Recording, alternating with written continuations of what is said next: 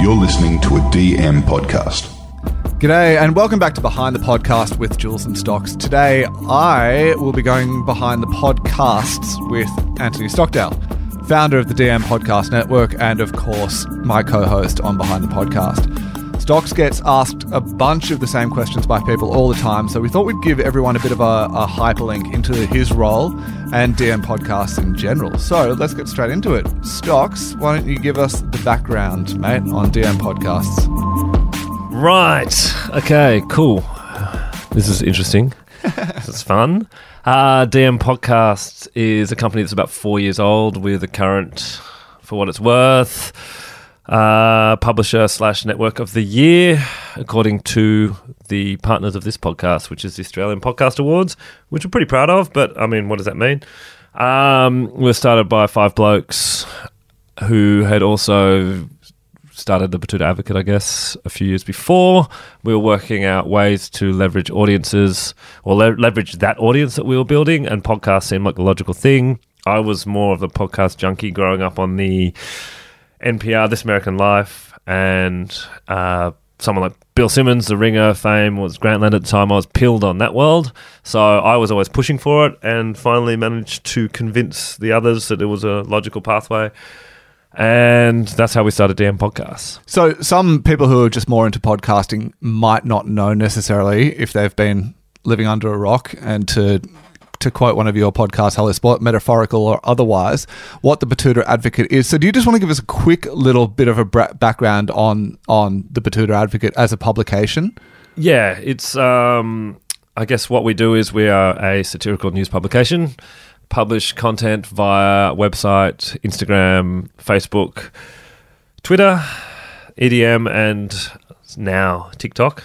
And basically, what we do is we just pump out a bunch of content, making light of the news cycle, giving our takes on it, and through some matter of fortune, good luck, and talent, we've managed to grow it into a very strong voice. I think we were one of the top 10 most influential media voices, according to the AFR last year. That's right, a huge honour. Yeah, but more of a just a devil of a thing that gets shared in group chats. So we have the second highest engagement of any Australian uh, social media publisher.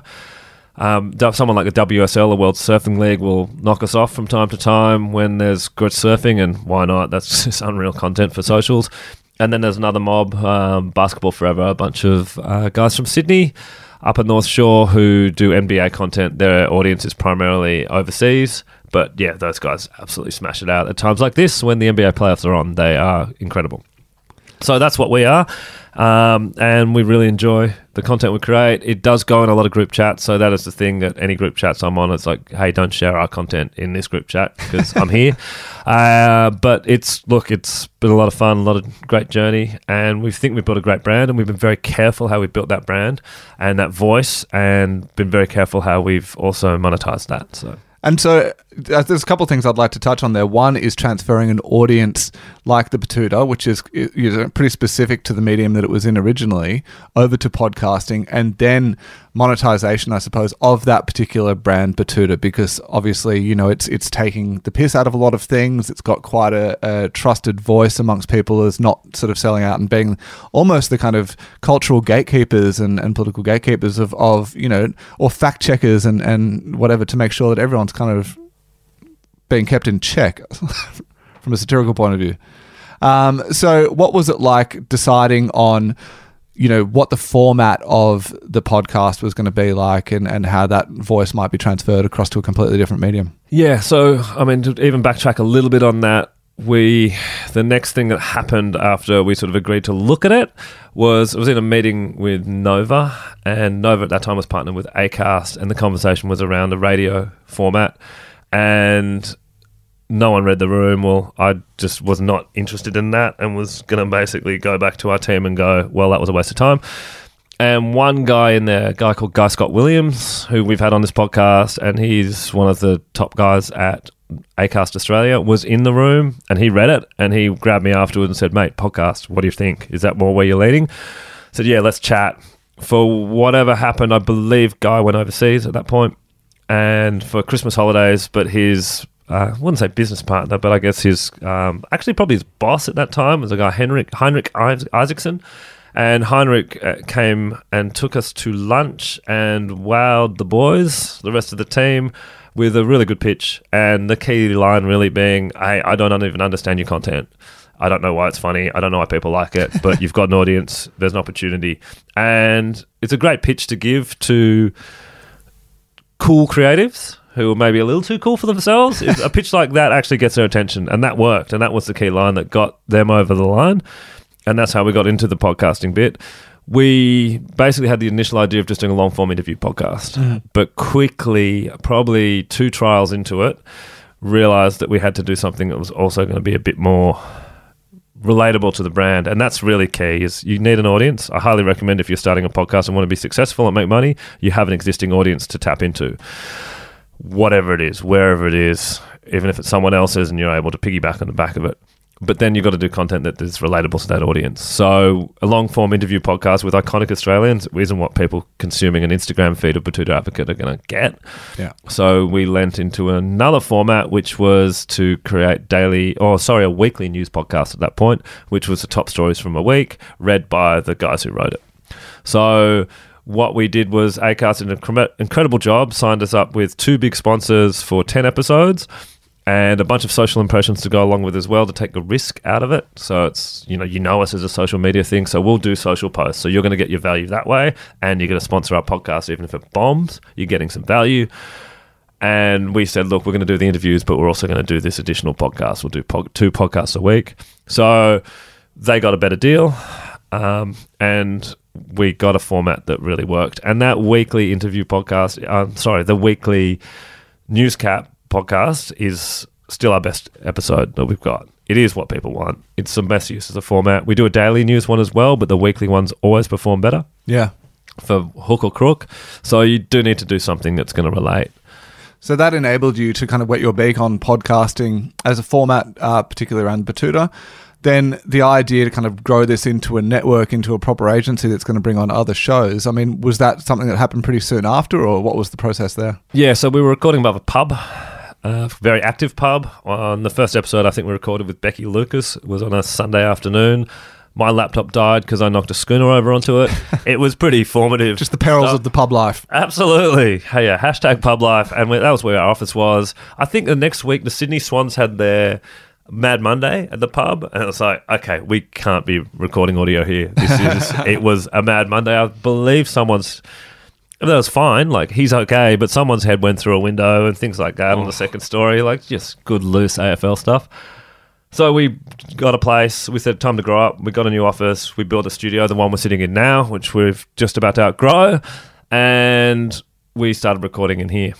And basically, from there, you've got a studio. Build it, they'll come. It's a little bit of that, but also just starting to talk to people within our friendship group as well was where it went. So the initial podcasts were people like a Hello Sport, which is mates, or comedians like Becky and Cam had a podcast. Becky Lucas and Cam James had a podcast. We're like, come and record it in here. So there is a certain amount of attraction that comes from just having a proper studio and just being willing to let people use it and not charge for it. Yeah, because there's something about coming into the actual studio and even just the sort of slightly more professional feeling that you get as someone doing it. It makes you take the whole thing a little bit more seriously than perhaps if you were just, you know, chatting over Zoom or whatever with your mate and, and piecing together something rather that you've recorded on your phone or, or something like that. Definitely, definitely, and it's just also a base level of audio quality you want.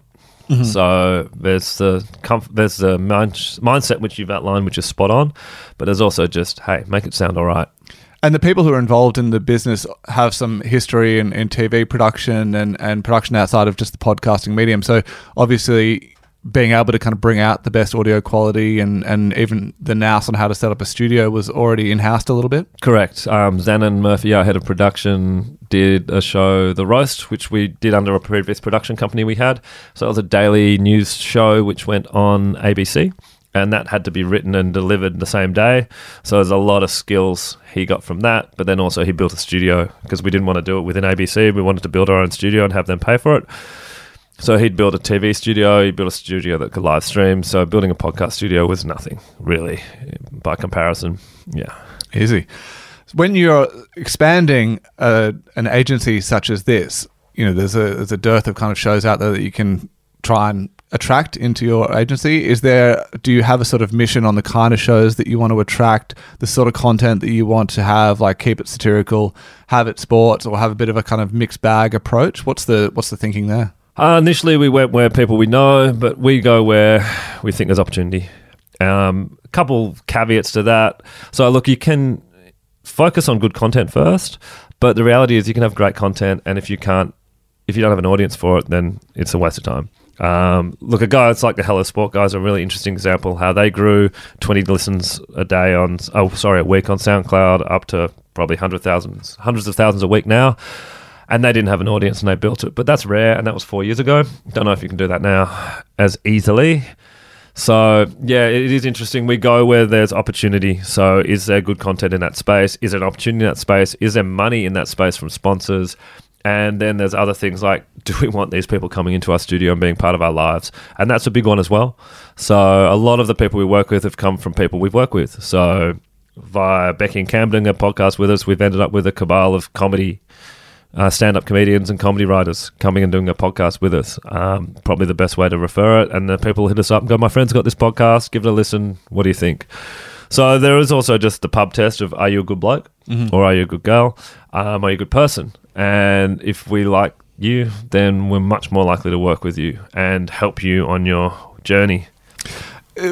boys, girls, you know, we, uh, is there much in the way of diversity kind of planning here in the shows that you bring on? I think just it seems like looking across the slate, there is quite a, a bit of diversity across your shows. I mean, is that something that's happened consciously, or just because you know you're, you're attracting a wide range of people and and there's some really impressive voices out there, no matter you know sex, gender, orientation, whatever the kind of thing is. If the if the if the content's good, get them in. bit of both. Like we go seeking it. We definitely want it to not just be what we have here to, well, two blokes sitting in a studio.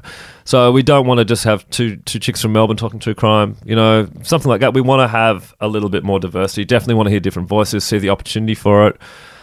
Um, then they're not the people getting signed by like where Hamish and Andy are. That's they, those guys love them, but that's very safe. That's the traditional big media model. We're not a big media company. We're small. We want to find diverse voices. We've got a great pos- podcast coming up called Wellness Wednesdays.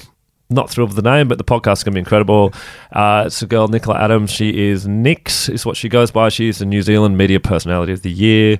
She's an incredibly proud Maori woman. She is an absolute firecracker that's going to be such a good podcast. And we're definitely seeking out voices like that. We've worked with the recent Spotify Sound Up campaign, which is pretty cool, which is Indigenous voices. And in Australia, obviously, it's focusing on Australian Indigenous voices. And we mentored two people and helped them tell their story. But on the back of that, we're trying to do a bit more. We're working with an organization called Indigitek, who gets. Uh, creates pathways and cadetships for Indigenous Australians to get into tech. So they do stuff with Twitch. They do stuff with big, uh, big tech companies, and trying to create pathways for people there, and even just people going, "Oh, I didn't realize that was an opportunity for me to work in this space. I thought I'd have to be a rugby league player or an AFL player or something like that." So that's also important to us is to create new pathways and not just go, hey, we want we wouldn't mind diversifying our production base. Let's grab someone from NITV or SBS. That's that's taking someone from a pathway that's already Yeah. there. We want to create new pathways and not just cherry pick someone who's going to be oh ready made person from our organisation. So we're just trying to. The ideal is some of the people we've developed out, like the Squiz.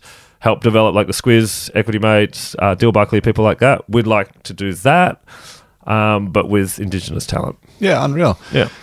you talked a little bit about names and, and maybe you know a name sort of being something that you weren't wrapped on but when you're working with talent and, and you know they're creating things that are very close to them do you have a sort of an oversight in there do you give input quite a bit are you pretty upfront and honest with things like that like if you think hey this is just isn't going to work like how do you bring up those kind of subjects Yeah, look, we the mantra we work with is if it's a show that someone else has created, then we'll give you feedback and advice and we'll be very upfront and honest about it, but you're free to ignore any of it. And that's the way we look at it. So we don't get insulted or in any way offended when someone doesn't go with our recommendation because it's their show. They started their podcast or they started building their audience themselves, and we're respectful of that, and that's how we roll.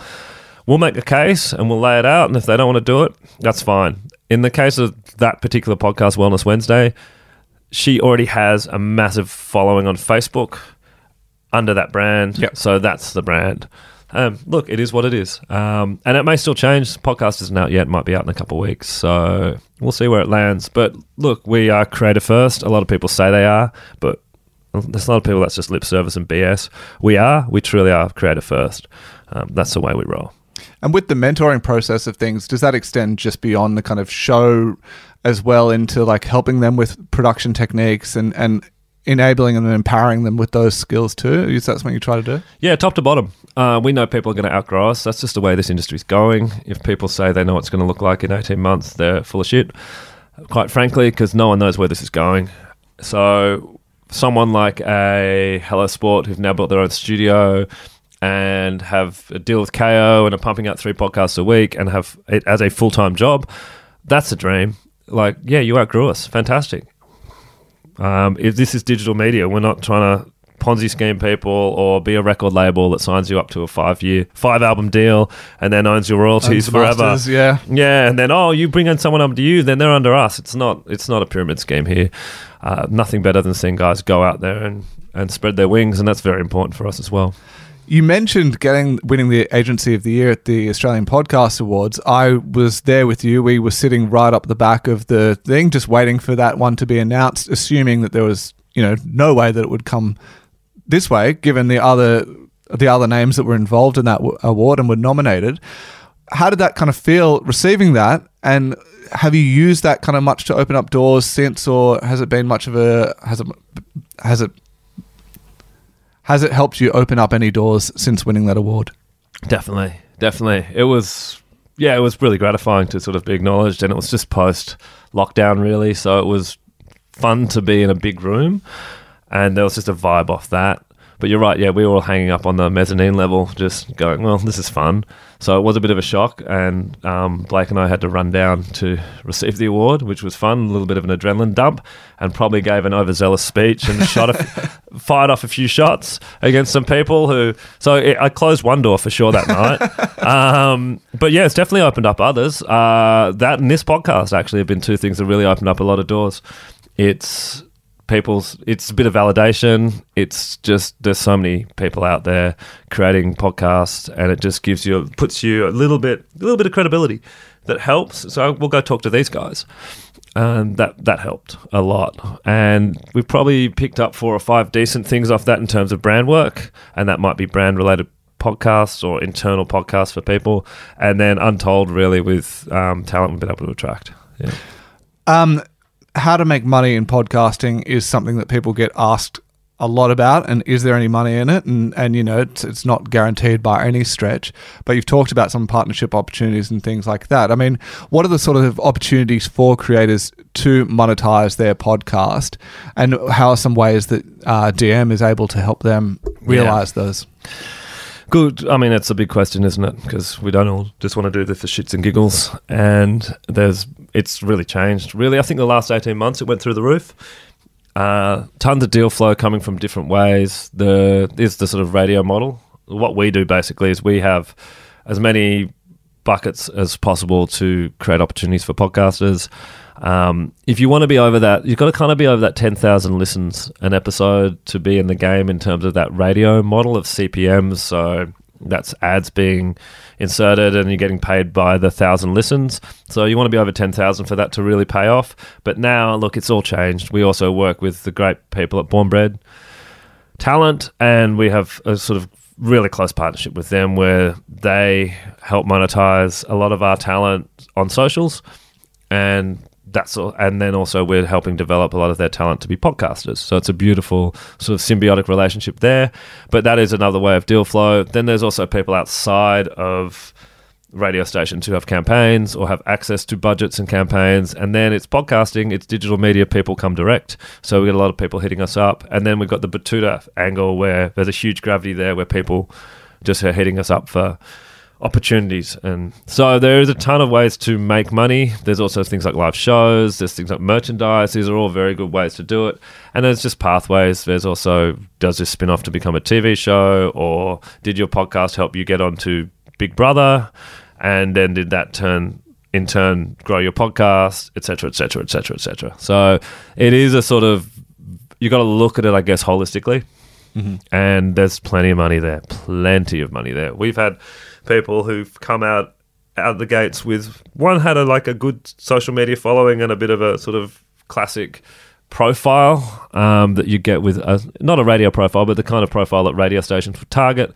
And then her co-host is just a lawyer, so these guys are not coming from any type of podcast background, and they were able to uh, secure lock in before releasing an episode significant, significant sort of six figure income for their podcast without having published an episode. So there's plenty of ways to make money. Yeah. I think you mentioned the sort of 10,000 uh, listeners is just a bit of a yardstick about, you know, a way that you can monetize. Um, in terms of audience and, and knowing a bit about the audience on each specific show, I mean, do you try to cater partnership opportunities based on the audience of the show specifically?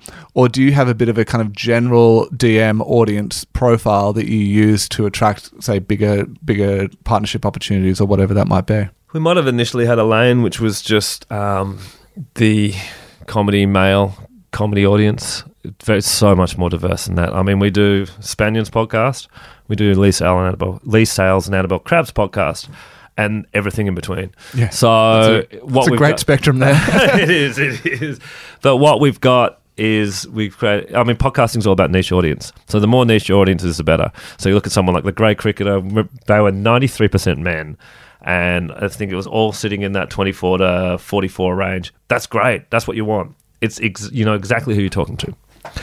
As it broadens out.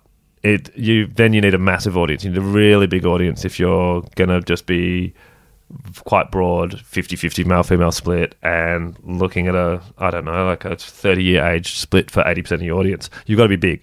So it's better to be niche. So what we do is we group podcasts together and create subgenres and go look here's 10 pop culture podcasts that have this audience or here's 10 male focused audience here's 10 female focused young female focused here's a you know um, mother age podcast here's we've got one suddenly senior what's this sort of over 50 audience that we can get and what podcasts can we put together and you bundle them together and attack bigger budgets so that helps as well and maybe you run the same creative over that campaign on all the different shows so, yeah, okay. yeah. I'm uh, obviously work with you on on behind the podcast here, and I'm a member of the recently formed DM podcast Facebook group. Um, I've noticed on there that you've put some calls out just for ideas and, and around you know what might work as, as live shows or what might work as other content, sort of opening that up to the DM group in general to sort of see you know are there any things that could happen where these shows might work together with this show or this person and that person. Is that something you're going to try and promote more? Is that kind of cross pollination, I suppose, across the different shows? Yeah, we really want a community. Um, the best way to promote your podcast is go on someone else's podcast.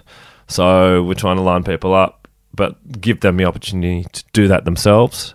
That really works. Uh, there's opportunities to cross promote. So maybe run ads on each other's shows, or you could even run an episode on your feed of someone else's show if you really can get to that trust level. Um, a lot of things like that. So we really want to build this community of people thinking together, or maybe spinning off a podcast together, or we get a brief for something. So we've got an interesting podcast opportunity to do it for dads recently, you know, new dads. So okay, who within the space, who within our network has recently become a dad? All right, maybe we can match a couple of them up and make something cool. So there's opportunities like that. Um, so yeah, really, as much as possible, we want people to play and feel like they're part of something. We're about to move to a bigger office so that we can have more studios and then just break out space for people to hang out. And we just want people in. We love it when people come in. We know on this day of the week these people come in.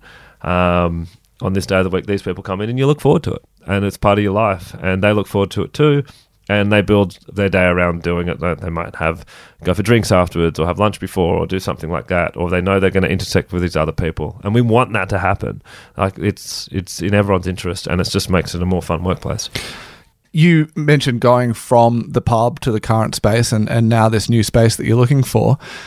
Are there any kind of other things that you want to build into that new office space and, and what has it got going from a base level? I mean, are you moving into a couple of studios? Are you trying to bring in some film equipment and these breakout spaces and kind of communal areas? Is there anything from a like a community industry point of view that you want to try and do to get people in and get people talking and just promote the enthusiasm, I suppose? Yeah, well, more room to start because we've gone from five to eleven in this space, and that's it. We're in big space issues, as you saw this morning. People taking phone calls all over the place.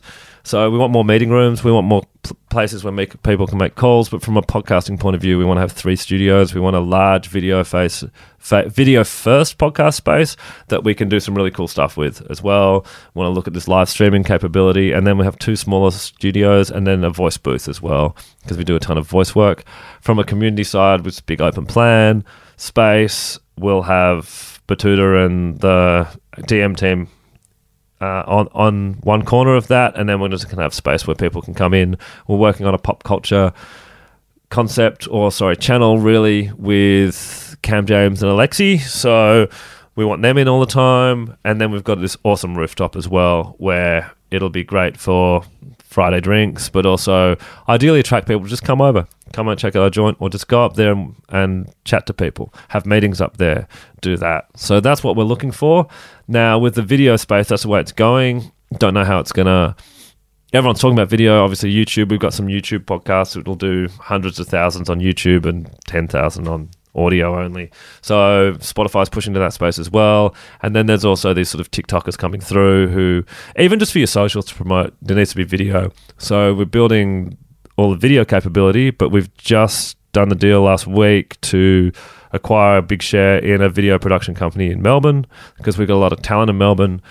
So we need a beachhead there and we need a studio there because we're already paying other people or relying on partnerships to get people in studio. And then on the flip side of that, we want video production. So now we've got seven more video producers ready to go instantly. So we can just record stuff in Sydney and just send the files down to Melbourne to be cut up. So that's where it's going. Let's see what happens. I mean, it can all change again. Yeah, as you said, build it and they will come. Hopefully. Absolutely. Absolutely. But we need this big multifunction space because we built studios for other podcasters. And it's like, well, why are we doing that? Let's just have one that we can shapeshift in as well.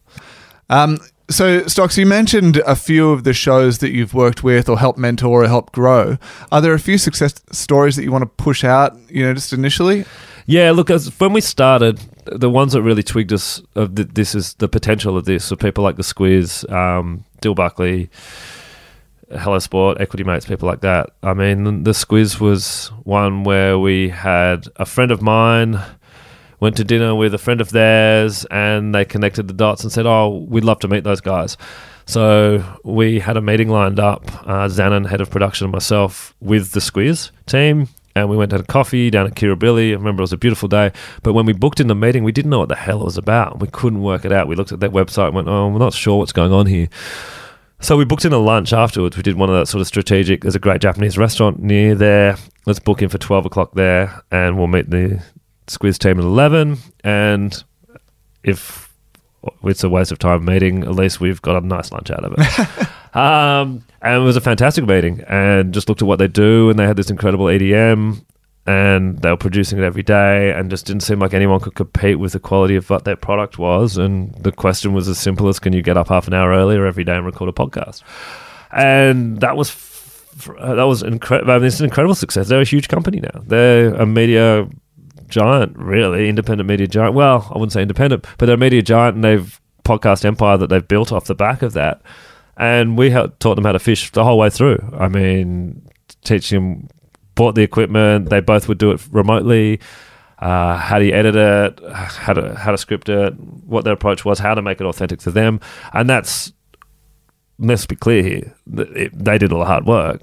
They also have a lot of media connections, and we're talking to all those people as well uh, over the process about should I talk like this? Should I go for this voice? How do I do it? Should I be scripted? Should I not be scripted? But that was a fantastic process, and they are an absolute giant. And that was the most thr- thrilling thing to see them go and just continue to thrive. Um, Dill Buckley is an interesting one. You, you know, he no one works harder than him, and no one's sort of been more creative than him. He's constantly changing his formats, doing his thing. Um, the Hello Sport guys is, as I think I alluded to before, just that case of going from 20 listeners to this huge podcast empire. But they've done everything you should do to grow, grow a social channel, put a Facebook group together, get audience interaction, have a hotline, all these different things they've done, and pump it out. Rain, hail, or shine, pump it out. They are the absolute textbook case of how this works.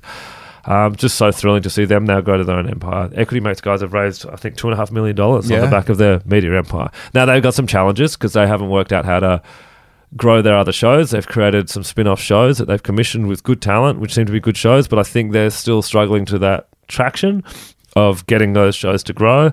And look, that's a massive challenge for everyone out there. It's like, how do you scale out? Deal seems to have worked it out. Uh, the Squiz definitely worked that out. Uh, but that is a big challenge once you've got one feed. Are people coming for you? Because they are, because it's personal and it's the way you guys approach and deliver content. But how do you scale that out? That's a big challenge. So, yeah, it's a lot of fun. And I can't remember exactly what the question was, but I've just talked at you for five minutes. Yeah. No, that's great. The success stories. And I think we've got a couple of examples there of some of some brilliant ones. Uh, we always talk to the people that we're interviewing about any shows that they want to recommend. I mean, this has just been a massive plug for DM just generally, so I don't think anyone will begrudge us for asking you to recommend maybe a couple of shows either that you're particularly proud of or that are new to DM or anyone that you just kind of want to give a little bit of a shout out and that would recommend for, you know, that maybe they're just great production quality, maybe the hosts are really interesting, whatever the kind of litany of reasons might be. Maybe Yeah. If you just give us one or two. Yeah, I'll give you a few. Look, uh, the Social Distance podcast, again, not the name I love, but basically two Kiwi professional cyclists who are on the tour in the in uh, in Europe, and a guy in Melbourne as well. They do a great podcast, drops every fortnight. It's fun. It's cycling adjacent. They just talk about a lot of different stuff. But look, with the Tour de France coming imminent, check out that podcast. They're also involved in the Ride to Survive, which is a Netflix uh, series they're going to do around the Tour de France. So it'd be great to get some insights on that process as well. They've already given some pretty interesting insights and what their fears are about that type of series. And then look, there's another one, The Neurodivergent Woman, which we're thrilled to be working with these two. Uh, they are both professionals in that space and they pump out 10 episode seasons twice a year. They've just finished the most recent one, but that's been it's a fabulous podcast. Uh, it's an emerging area of sort of particularly female neurodivergence is something that's awareness needs to grow on, diagnosis needs to happen sooner. There's been a whole bunch of high profile people coming out and saying I'm neurodivergent and their podcast is brilliant and it's again followed the it's been the classic DM model of how we've been able to assist while it's still their show. We've helped them with their audio quality. We've helped them with their back catalogue. We've helped them get some promotion. We've helped them get some guests, and we've helped them guest on other shows. But they've done all the work, really, and their audience has grown significantly, and they're looking, getting very ambitious about the next season. So that's the dream for us, is working with people like that. They've got an area of subject matter that is we have no knowledge in. We just know that it's a great space and that they're doing really good things and that they're a safe pair of hands in that space in terms of they're not giving bad messaging, they're not giving bad COVID advice, and they're a delight to work with and their show's growing. The dream. Finally, advice is another thing we always ask people for. So, I suppose from your point of view, if someone is working on a show, they've got a concept together, whatever the case might be, what's a good way to approach, you know, a network such as yourself um, to try and get your show involved with them, or, or to help kind of build it a bit further? Yeah, just hit us up. I mean, that's been the best way to do it. That was Equity Mates just went through our website and we started chatting that way. Just get in touch with the network, have the conversation, see where you need to improve, um, take advice on board. Uh, if you're not ready yet, move on. But just yeah, don't lock yourself into something. I mean, if you're not a big podcast, you're not going to. You shouldn't be locking yourself into any type of agreement. But there are people out there who like to sign you into 12 and 24 months deals. Don't do that. Just respect the fact that you are you have started your show yourself or it's your idea. But yeah, just no one's going to come and hit you up. You've got to go do it yourself. That's really the best advice, I think. Well, I think DM has been a masterclass in doing it all yourself and, and you know pulling yourself up by your bootstraps. So congratulations on all the success so far. Thank you very much for giving me an opportunity to be on a podcast. I've had a lot of fun working with you over the past year or so, uh, and we look forward to plenty more shows to come out soon. Also, if anyone does want to hit us up to be on the show, just get in touch with Stocks via the website. We'll have a chat. We'll get you on the show. Hear about your show. Awesome. Thanks, Stocks. Thanks, man. That was fun.